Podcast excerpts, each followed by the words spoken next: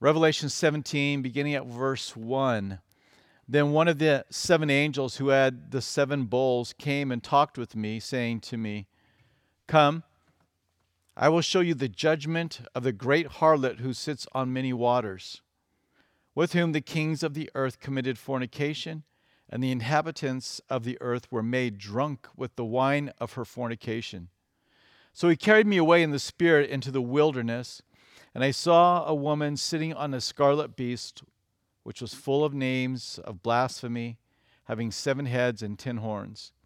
The woman was arrayed in purple and scarlet and adorned with gold and precious stones and pearls, having in her hand a golden cup full of abominations and the filthiness of her fornication. And on her forehead a name was written, or a, some translations, a, mis, uh, a name that's mysterious. Um, Babylon the Great, the mother of harlots and of the abominations of the earth. I saw the woman drunk with the blood of the saints, with the blood of the martyrs of Jesus. And when I saw her, I marveled with great amazement. So there are two things that we really see here about this uh, woman who's riding the beast in this um, scene. Is there's going to be uh, all kinds of uh, religious fornication, spiritual fornication. That would be what the uh, Old Testament calls idolatry, and there's also going to be um, persecution. So these are the two things that really are noted by John about this woman. Um, as we've journeyed through the book of Revelation, we've been introduced to three evil figures. All right, the dragon, who is Satan, um, the beast, the Antichrist, and the false prophet. These three, kind of that unholy trinity of evil. The Antichrist is a key political figure in the last days, and the false prophet is a key religious figure who is going to use the system um, of the beast and is going to use that empire to uh, bring worship to the Antichrist, but also just to have all kinds of idolatry taking place. Um, and of course, it's a dragon who's given them uh, the power to perform signs and wonders that is going to aid in the world getting caught up in this last days religious deception. In chapters 17 and 18, they both are dealing with Babylon. Um, in chapter 17, we're going to see uh, the destruction of religious Babylon. In chapter 18, we're going to see the destruction of commercial or economic Babylon. And so tonight we're just going to deal with the first half of chapter 17 that's uh, speaking about the last days religion. So, a false religious system that is going to uh, just have sway over the world, and people are going to be caught up into it.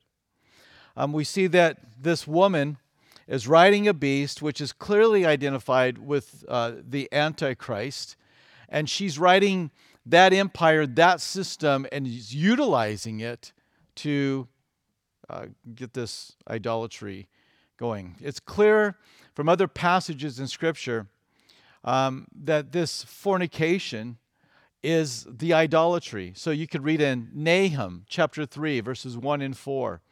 Um, it speaks of Nineveh and her idolatrous fornication. The idea, why that metaphor?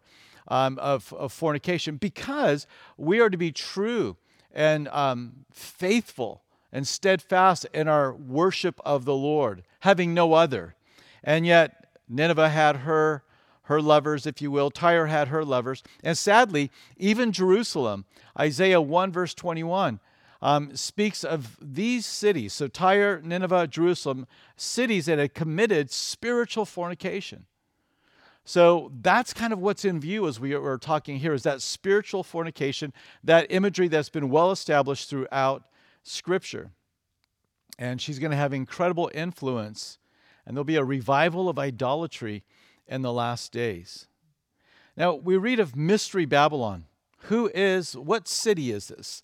Um, of course, in the scriptures, we know of Babylon that was where uh, Nebuchadnezzar ruled from. It's where uh, Daniel, Shadrach, Meshach, and Abednego, th- this is where they were from, the exiles from the Babylonian um, uh, captivity and exile took them over into this area. So, so you have this place, Babylon, well known in Scripture. Um, and many have, down through the ages, one of the earliest commentaries on the book of Revelation uh, associates Babylon with uh, physical Rome, the Roman Empire. Now, you can think about the influence the Roman Empire was having in the early uh, centuries um, when the church had just been formed. And, and you can understand why they would say, well, yeah, you know, this, this one that has this idolatrous system in place is none other than Rome. And Rome did have an idolatrous system. You had to worship the Caesar, you had to worship. And we already dealt with that a little bit in the book of, of uh, Revelation as we went through the seven churches. Um, and so this has been a, a, a, popular, down to this day, many still hold to, many godly Bible believing uh, uh, followers of the Lord believe that Rome is this mystery Babylon. That is that city. That is going to be the, uh, the ruling place for the Antichrist. And, and I can understand where a lot of those ideas come from. Um, yet I don't, I don't think that's what it is. Now, I'm not going to be dogmatic about it. Um, but as we've talked about a couple of times already, uh, Babylon was uh, told that she was going to be destroyed and that she would never be inhabited again. Um, I think it's Isaiah chapter 13. Let's turn over to Isaiah chapter 13. So go to the Old Testament and let's look at Isaiah chapter 13. It may be chapter 14, but uh, let's, let's try 13. Chapter 13, and let's pick up at verse 19. It says, And Babylon, the glory of kingdoms, the beauty of the Chaldeans' pride, will be as when God overthrew Sodom and Gomorrah. They don't know where Sodom and Gomorrah is today, but they know where Babylon is. As a matter of fact, if you want to go on a tour, you can go on a tour of ancient Babylon.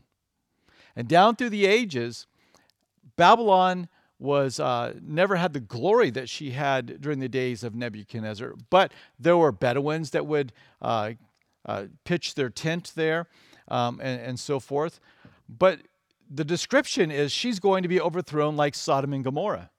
Now, big debate. Where's Sodom and Gomorrah today? There are no tours of Sodom and Gomorrah, but there are tours of ancient Babylon. And this is one of the things that Saddam Hussein was doing, um, is that he was rebuilding this. We keep on reading, verse 20. It will never be inhabited, nor will it be settled from generation to generation, nor will the Arabian pitch tents there, nor will the shepherds make their sheepfolds there, but the wild beasts of the desert will lie there. And so it goes on just to talk about their destruction. And, and so that level of destruction, drawing upon another historical city, Sodom and Gomorrah, that level of destruction has never been paralleled. So as I read it, this is a unfulfilled prophecy. This is a prophecy that still has to be fulfilled. And uh, so it makes sense from that standpoint uh, to take the mention of Babylon and the influence that she's going to have and the religious influence she's going to have. Um, and we'll read in the next coming weeks the economic influence as a literal revitalized city. So you could read passages like Isaiah 13 and 14, uh, Jeremiah 50, 51. You can even check out Zechariah 5, uh, 5 through 11. And they all point to a total destruction, a, a destruction that has never been realized. But what's more significant than is it Rome or is it Babylon is what this uh, what, what's taking place in this location and that is a worldwide religious deception. That's what's going to take place in the end of days. The world is going to be deceived. We uh, talked a lot about that as we were going through uh, Thessalonians and how there's going to be an incredible deception. There'll be lying signs and wonders that are going to do this. Besides the threat of your very life, it's all going to work to cause this to be the religion of the last days.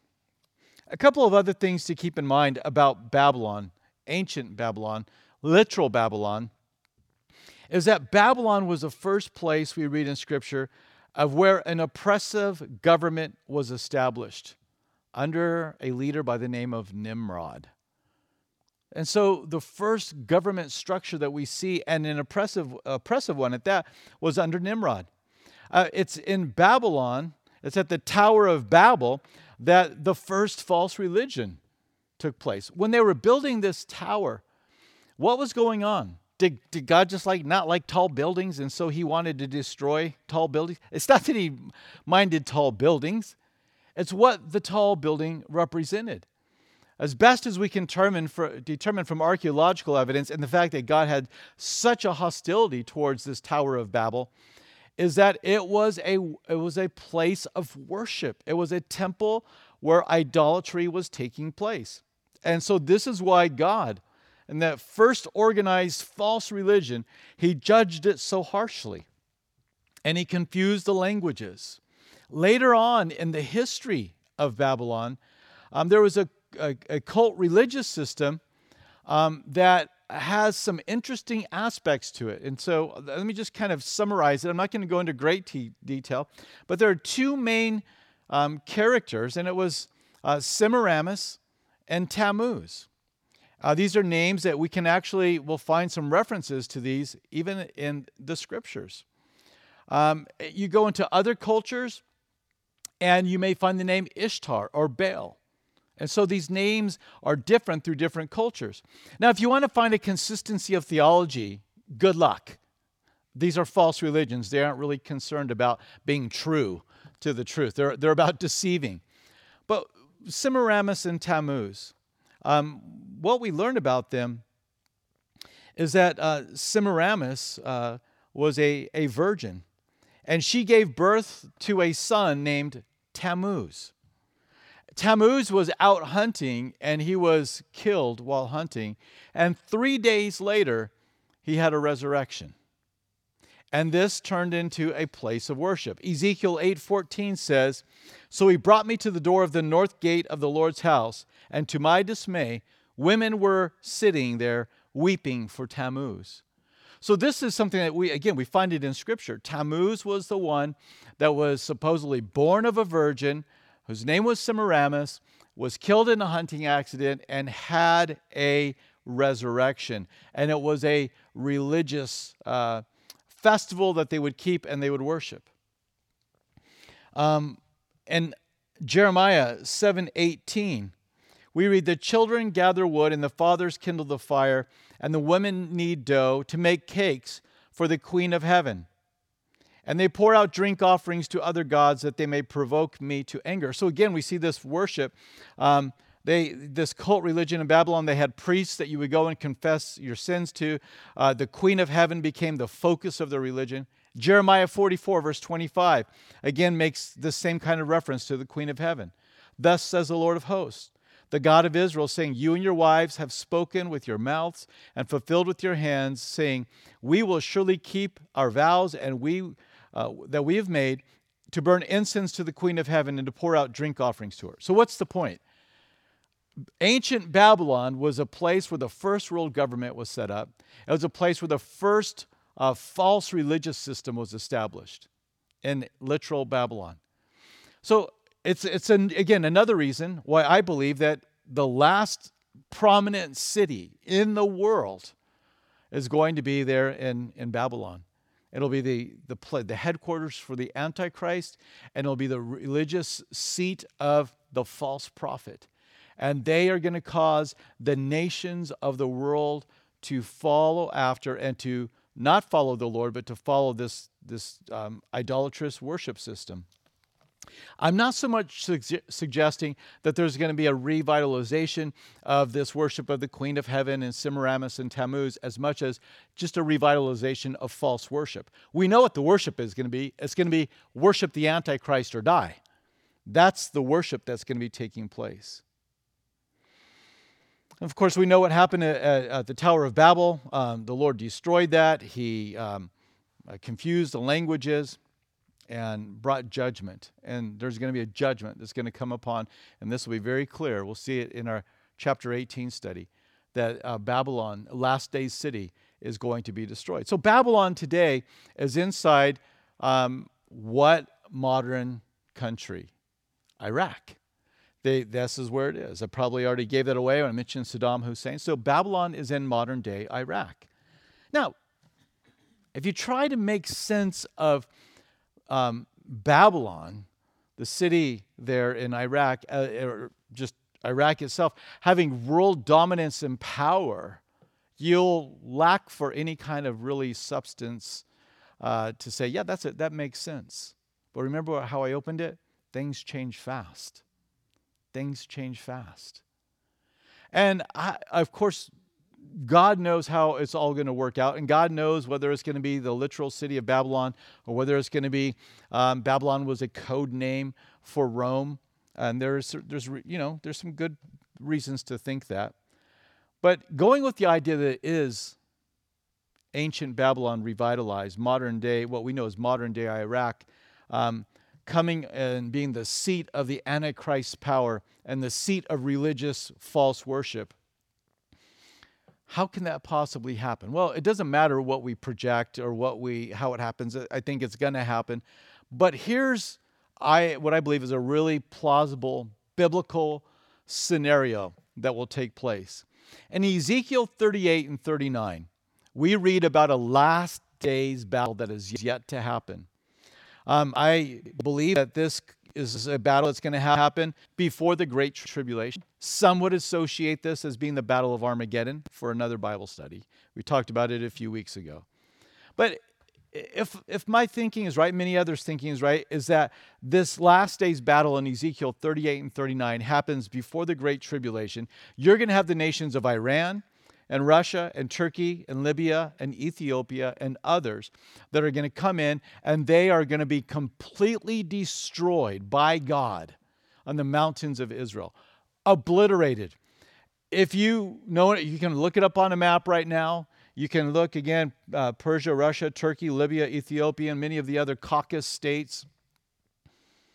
If all of these are wiped out militarily and they have no power, then what is what's going to happen? What all, what always happens is another power is going to come up. When there's a void of power, another nation will always rise. So when you go through the list, and it's listed out for you there in Ezekiel 38 and 39, when you look at the list, the one nation that's not listed is the Chaldeans or Iraq. That's not mentioned. They're not part of that invading army of the last days. Which, if that is the case, then it would make a really easy case for how they could then rise to a place of prominence and power outside of the dark, demonic, uh, satanic impotence uh, behind making this a, co- a, commercial headquarters, outside of making this a place of religious prominence. So, these are the reasons why I think when we talk about um, mystery Babylon, that we're talking about a revitalized Babylon um, for these reasons that are mentioned. Uh, certainly nothing to argue about, but something that I think is, is worth considering. Jesus warned us about false Christs. Um, even in 1 John, uh, 1 John chapter 2, um, we read in verse 18 Little children, it is the last hour, and as you have heard that the Antichrist is coming, even now many Antichrists have come, by which we know that it is the last hour. One of the dominating features of the Antichrist is to be against Christ. Against Christ, against our Lord and Savior Jesus, and to deceive the world. That's what the last days, capital A, Antichrist, is going to do. But John says that even now, the spirit of little a, Antichrist, is already at work. What is that spirit of Antichrist that is already at work in our hour? And that is that same attempt to deceive and undermine and draw people away from a true worship in Jesus Christ. You know, as we go through this, we look at these six verses. Here's the application, right? I mean, the book of Revelation, it, it's difficult to apply. So, how do I take um, events that have yet to even come, and how do we read these, study them, and apply? Well, again, big picture. What did we just read? We read that there's going to be persecution of uh, followers of Jesus Christ. And we also read that there's going to be worldwide religious deception and idolatry taking place. So the application for us is that we need to be steadfast. We need to be aware that in this present age that John again 1 John 2:18 says the spirit of antichrist little a antichrist is already at work. We need to make certain that we don't fall into that deception. He's going to lead masses of people into this apostasy. And as we look at around us, there is warning in Scripture that the church would not give up the truth, that we would not move from steadfastness, that we would not turn away from a sound doctrine. First, or Second Timothy chapter 4, verses 3 and 4 says this For the time will come when they will not endure sound doctrine but according to their own desires, their own lusts, because they have itching ears, because they want to hear something that pleases them, they will heap up for themselves teachers. And they will turn their ears away from the truth and be turned aside to fables. There is a time coming, Paul says, will there be a group of people that say, I don't want to cling to the Word of God anymore. I have things I want to do with my life. I have desires, I have pleasures I want to fulfill. So I need to find for myself people that will teach me what I want to hear. And that is where false teachers make their money. They don't make their money upon those that are clinging to the truth. They don't find their popularity among those that are holding steadfastly to the Word of God. They find their place and their position and their prominence by people who want to hear what they have to say. You've heard it said before if we would not follow or listen to uh, false teachers or send them money, they will go away because that's what they exist for. But of course, we know that the power behind their, their doctrine is, is demonic. And so it's attractive and it appeals to those uh, fleshly desires that Paul alludes to there in 2 Timothy chapter 4 verse 3. But what he says is going to happen is they will turn their ears away from the truth and be turned aside to fables. So how is it that the, the Antichrist is going to um, undermine um, little a Antichrist. How is it that little Antichrist, the spirit of Antichrist, undermines the church right now? Okay, it's going to happen um, in the last days by big Antichrist, capital A Antichrist, right? He's going to deceive the world. We've studied all about that. But right now, how is that taking place? Here it is. Number one, because people move away from the truth, they move away from sound doctrine. And so we find people that begin to say things like, well, I don't really know if I believe that the, the Word of God is inerrant, which means I think that the Bible has errors and mistakes in it. Which, if you say that, you can't say, at least logically, you don't say that it was given to us by God. If you believe the Word of God was inspired, meaning it came from God, then you you then come to this very easy conclusion well, then it's true, right? If it's from God, then it's true. And so, really, where the attack begins to happen, it can happen on either front, and in either way, the collapse comes down. Well, I, well, I, I don't believe that um, it's without error. Well, when you do that, then you begin to work back, backwards, and you begin to say, "I don't believe that it's it's inspired." And now, you, sound doctrine and truth begins to be done away with. One survey found that over 70% of mainline denomination pastors do not hold to the inerrancy of Scripture. 70% of mainline denominations in America do not hold to inerrancy of Scripture. Most did not believe in the miracles of Jesus. That's astounding. This is what Jesus pointed to. He says, Go tell John the Baptist that people are receiving their sight and their hearing. You, you can know that I am who I say I am because of the things that I do. These miracles that I perform will tell you that I am doing exactly what the prophet said the Messiah would do when he came. But 70% of mainline denominations, according to this one survey, said they don't believe in the miracles of Jesus. So, if they don't believe it, and the seminaries are coming from, they don't believe it, then the people that are listening, well, they don't believe it is as well. Actually, sadly, I think that the, the belief in the inerrancy of Scripture is higher among the congregants than it is among the ministers. But that doesn't hold for long. If we don't believe that the Bible that we study, we have on our laps, is trustworthy and accurate, and its message is from God, then why should I follow it? Why should I believe it? And this is the great work of the Antichrist of our age. Because once you have removed a, um, a confidence in the Word of God, and we know nothing about Jesus outside of the Word of God. So we, we don't know that Jesus was, was born in Bethlehem outside of the Word of God. We don't know that he rose from the dead outside of the Word of God. This is where we are taught these things.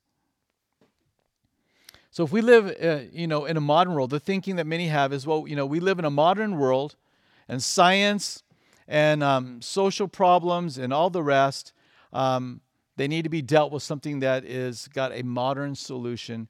And so we don't want to look to this uh, book, the Bible, that's been around for a long time, to give us guidance. And this is where we see people then beginning to turn away from Jesus. Because if you don't believe in the inerrancy of Scripture and you don't believe that it's inspired, and you reach the conclusion, well, everything we know about Jesus is from the Bible, now all of a sudden your belief in Jesus becomes undermined. So I think this is the second great way in which we see the spirit of Antichrist at work in the world today and even in the church is that we don't believe that Jesus is the sole means of salvation. Now, where do you learn that? From the inspired, inerrant Word of God. So, if that's taken away, then why would I believe and cling to this idea that Jesus is the only way that one can be saved? Plur- pluralism is it's the it's a religion of the day. That pluralism teaches us, um, and it's not true, obviously, but what it teaches us is that every religion offers as, as uh, much uh, truth and validity as the next. And so, um, whether you believe in this ism or that ism or that ism, it's all fine. Pluralism. It all works exactly the same. And so that's why the idea of being dogmatic about the truth that Jesus is the way, the truth, and the life is resisted, and it causes so much anger in the world today because the philosophy of the world is all roads lead to God. It's all okay. And so this is the thing. Now, for those that say that, um, they don't believe any of them are significant. if all of them are significant, then really none of them are significant. And they just see it as, as many just see it as something, well, that's just fine if you want it, and it's fine if you don't want it. It's not significant um, a statement that comes from the World Council of Churches. It's called the Baar Statement on Religion. Let me read it to you. It's two paragraphs. It says, We see the plurality of religious traditions as both the result of the manifold ways in which God has related to peoples and nations, as well as a manifestation of the richness and diversity of humankind. We affirm that God has been present in their seeking and finding, that where the, there is truth and wisdom in their teachings, and love and holiness in their living, this, like any wisdom, insight, knowledge, understanding, love, and holiness that is found among us, is the gift of the Holy Spirit. Wow. Goes on to say, We also affirm that God is with them as they struggle along with us for the justice and liberation for justice and liberation. Because we have seen and experienced goodness, truth, and holiness among followers of other paths and ways than that of Jesus Christ, we are forced to confront the total seriousness, with total seriousness, the question raised in the guidelines on dialogue, it's an article they have, concerning the universal creative and redemptive activity of God towards all humankind and the particular, particular redemptive activity of God and the history of Israel and the person and work of Jesus Christ. we find ourselves recognizing a need to move beyond a theology which confines salvation to the explicit personal commitment to Jesus Christ. The World Council of Churches.